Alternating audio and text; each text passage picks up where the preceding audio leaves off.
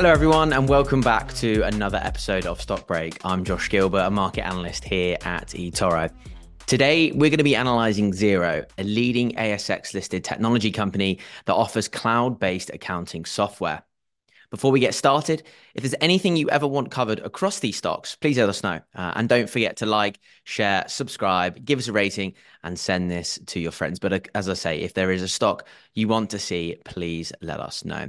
If you're listening to this in podcast format and would like to watch along with the beautiful presentation I have created, there is a link in the bio and you can head over to YouTube to watch as well. Uh, and a quick reminder that this presentation is for educational purposes only and should not be taken as investment advice, personal recommendation, or an offer of or solicitation to buy or sell any financial instruments. So, on to Xero shares have risen by 44% this year in what has been an all round good year for the tech sector. However, shares are still a fair distance from their all time highs. So, today we're going to take you through their story, their fundamentals, and their potential valuation, and ultimately what's ahead for Xero moving forward. So the company was founded in 2006 by Rod Drury and Hamish Edwards in Wellington, New Zealand. Uh, and since then, the business has continued to move from strength to strength. As I mentioned at the start, Xero is a SaaS company which offers cloud based accounting software. Something that I think is really important to mention is that the business has gained a lot of attention from names in the tech space that are very renowned. Um, so, the likes of Peter Thiel, for example, who was the PayPal and Palantir founder, invested very early on into Xero. So $3 million in 2013 to support expansion into the US. Uh, and then in 2018, Xero transitioned to a sole listing on the ASX, uh, so February 2018. So at that time, uh, they they had dual listed, so they were dual listed on the New Zealand Stock Exchange and the ASX, but instead they now just list on the ASX and yeah, they just delisted from uh, the New New Zealand Stock Exchange in February. Uh, in 2023, uh, so earlier this year, they cut 17% of staff, as we've seen across much of the tech space in 2023. That lowered their cost ratio to 45% um, by 2026 and has helped boost profitability in the short term and should help long term as well. And another really important note to mention about Xero is that average monthly churn is very low at 0.9%, and the average, average revenue per user improved to 10% in fiscal year 2023. So, what's the company's mission and what is their vision? Well, Xero started by wanting to help small businesses. It connects small business owners with their numbers, their bank, and their advisors at any time. And this has helped them really become one of the fastest growing SaaS companies globally and has really sort of put them on the map. And what's really important about Xero is that as the world continues to transition to cloud technology, Xero is making it easier for businesses to do so with its simple software. So again, I think it's really important to note here that they're targeting small businesses. So a lot of these bigger accounting companies that we see, um, you know, EY, those big names, they tend to focus on, again, working with bigger companies. Xero is really looking at those small businesses, which there are millions of in the world, and, and they're doing so right now pretty successfully. So, onto its business timeline, a little look back to sort of the history of the business. It was founded in 2006, um, as I mentioned earlier on, in New Zealand, but it didn't list on the ASX until 2012 uh, and obviously since that time has continued to move from strength to strength. In 2014, the business continued to attract a lot of attention. Uh, as I mentioned, even after Peter Thiel's investment, analysts dubbed the business the Apple of accounting. That's pretty huge praise uh, for the business at that time. But again, uh, those analysts were, were pretty correct. The business has gone from strength to strength in that time.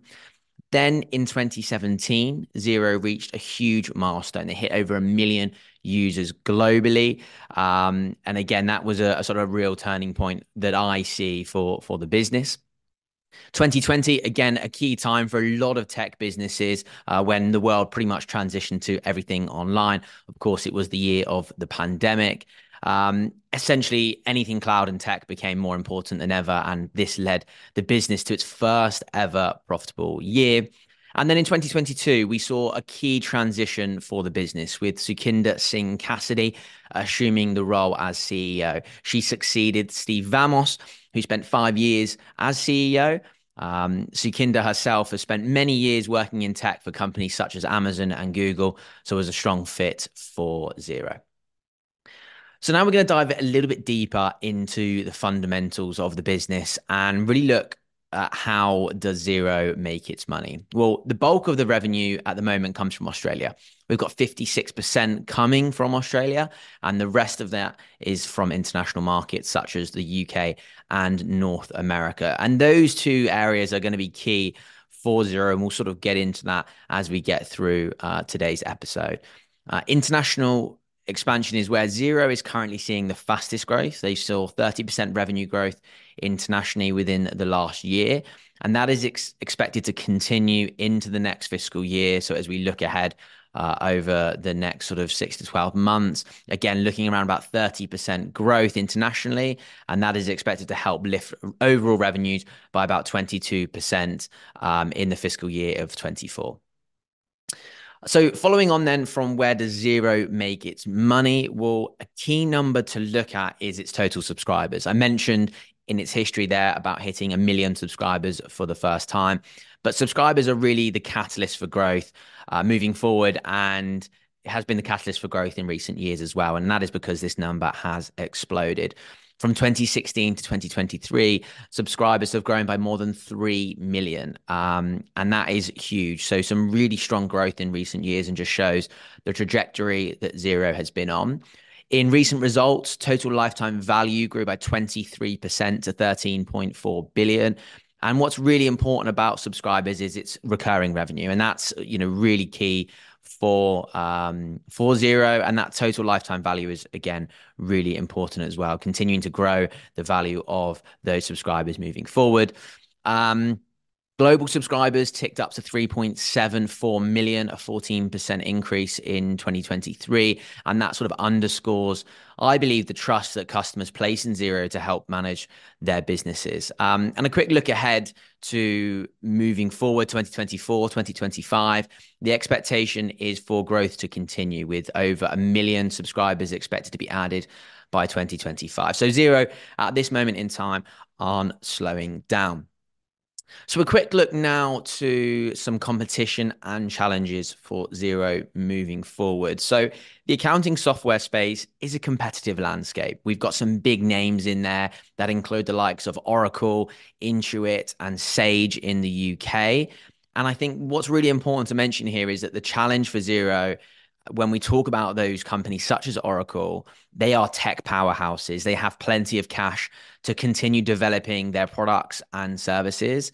Xero um, added just 252,000 customers in North America between 2019 and 23, which is a fraction of the larger rival QuickBooks, um, which is owned by Intuit. So again, it's going to be a really difficult, you know, sort of time for them to try and grow even more uh, moving into North America.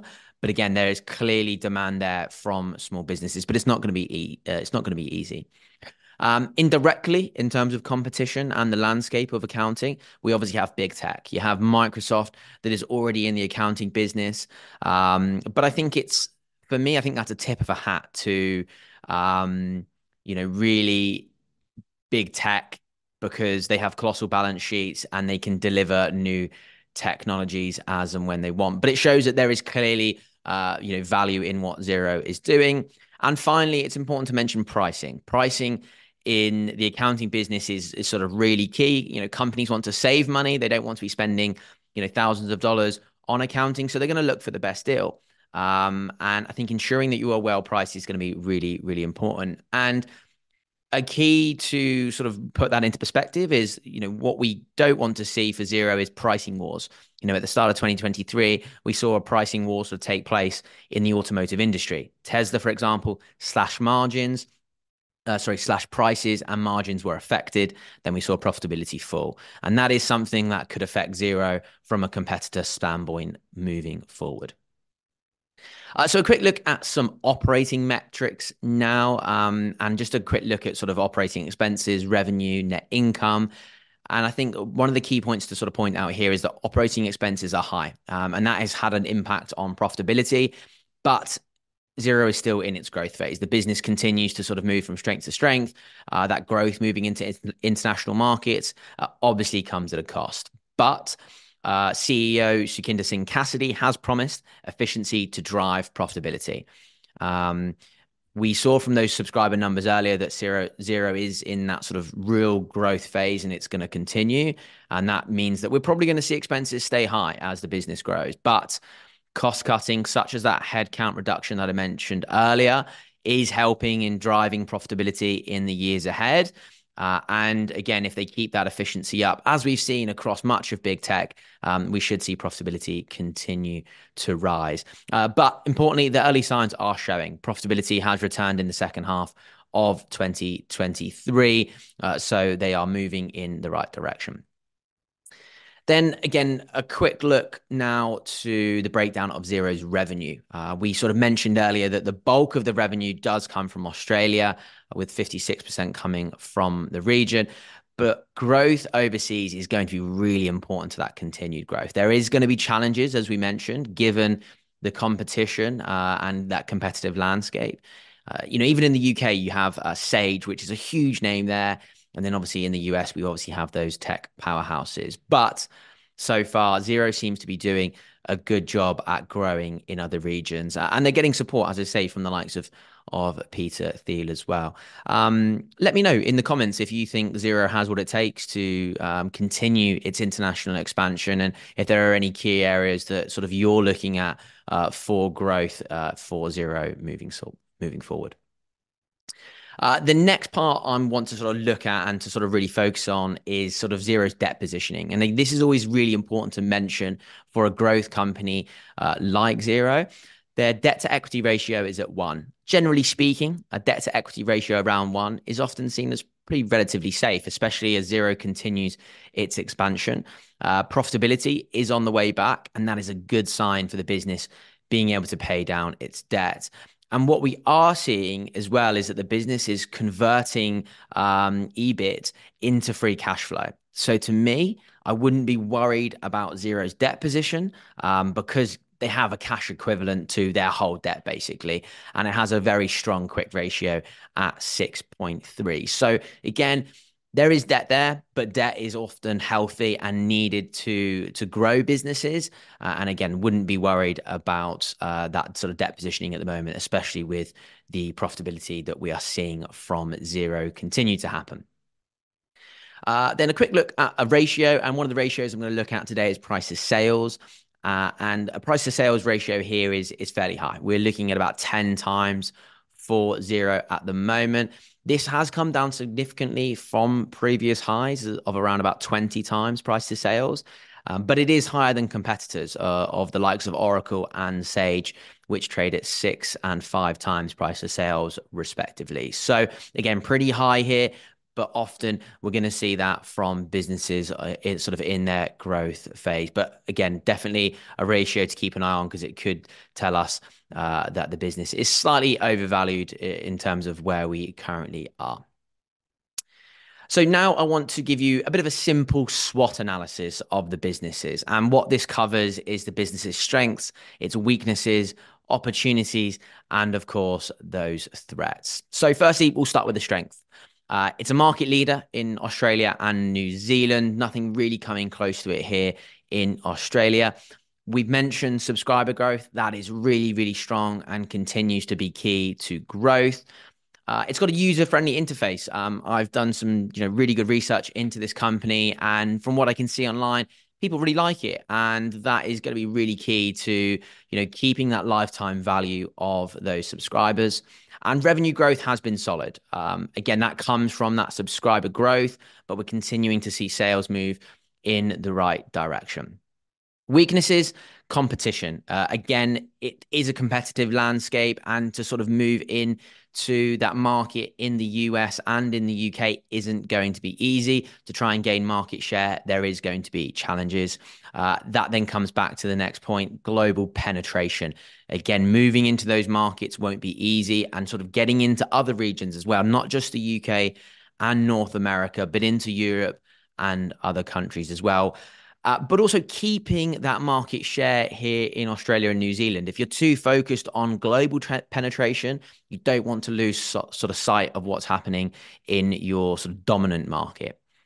And high operating expenses is another weakness. We're going to see that uh, as this business continues to grow, but it does have an impact on profitability. And at the end of the day, investors want to see profitable companies at some point. And now that we've had a taste of profitability, investors won't want to see that change.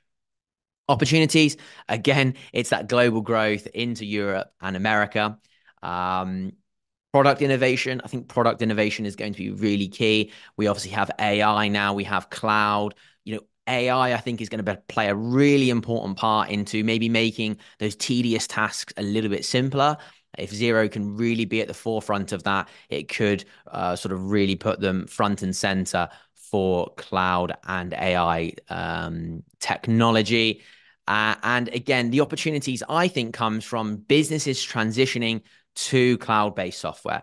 We probably have many, many small businesses that are maybe very traditional, um, maybe still working off of books, uh, you know, and sort of physical um, accounting softwares. But that sort of transition to the cloud over the next sort of 10 years is going to be a huge opportunity.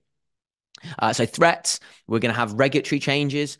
Obviously, anything to do with finance, you know, and accounting, there is always the ability to see regulatory changes at play. Cybersecurity risks, of course, being in the cloud, AI technology, anything internet based does have the threat of cybersecurity. And when we're talking about business data, that is really key data. So Xero is going to be at risk there of, you know, potential cybersecurity attacks. And of course, economic slowdowns. Um, that is really important to mention, and I think is going to be a key uh, sort of threat to Xero over the next potentially year or two because we are likely to see growth slow down, particularly in the US and other major economies. And that can have an effect on small businesses, especially if consumers begin to tighten their belts. So that was the SWOT analysis. Now I want to sort of take you over a look at the potential valuation. So we've mentioned a few times that the business is still in its growth phase. And we're going to have a quick look here at the Guru Focus valuation tracker. And it says that it may be a slight value trap. And what that means is that, you know, looking at the business in terms of growth and, and where it sort of currently could be, there, there, you know, it looks like there may be potential, but at the same time, there could be a slight trap there. And I think that comes down to the high price to sales uh, valuation. However, as I've mentioned a few times, it's important to remember that companies in their growth phase, their valuation may be slightly misleading since you know they're spending all their money on growth, which often will mask that profitability. From an analyst side, though, they like the company. Analysts are very positive on Xero. From current levels, analysts see 30% upside with an average price target of about $130 um, with a buy consensus. So, again, uh, a business that is liked by analysts and something that they are really keeping their eye on. Uh, now, uh, a few key points to watch for the business moving forward into 2024. So, we've broken down what we've seen, now, what to keep an eye on. Firstly, global growth, of course, expansion outside of ANZ uh, is going to be critical for growth. Uh, and I think that that is going to be key to making sure we hit that 20% annual growth target. Subscriber numbers, if we don't see continued growth in subscriber numbers, that's going to show that growth is stalling. Subscribers equal recurring revenue, and that is really important for the business. Profitability, again, really, really important because um, Sukhinder Singh Cassidy, CEO, she's promised a year of efficiency. We want to see sustained profitability. We've seen that workforce being cut. We've seen a number of other measures in place. Uh, and I think that is going to be a real key catalyst for shares to move higher from here if profitability continues to rise. The risks, the price to sales valuation, 10 times is, is pretty high. And it means the market is betting big on fast growth for the next few years. Uh, that is going to be sort of really important to watch because if we don't get that growth that the market is expecting, then ultimately the share price may come under a little bit of pressure. But very high margins in this business. So that is why the market likes it. So, to cap us off, a little summary of everything that we have been through. Shares have been on a tear in 2023, up 44%, but we're still some way from record high. So, there is still room to the upside for Xero. Competition in the space does remain high and will be a challenge moving forward. Risks remain. Economies are slowing and small businesses may see pressure. And that is, of course, the key area for Xero. But opportunities are there. Uh, if profits can be sustained for a long period and can beat expectations of analysts, then I think that means good news for the business moving forward. And finally, analysts like the company. There is a buy consensus on this stock with upside on current price targets. Uh, so, again, if it's on your watch list, for 2024, then ultimately you are agreeing with analysts. But again, risks are there. But I think for me, the opportunities right now do outweigh the risks for Xero heading into next year.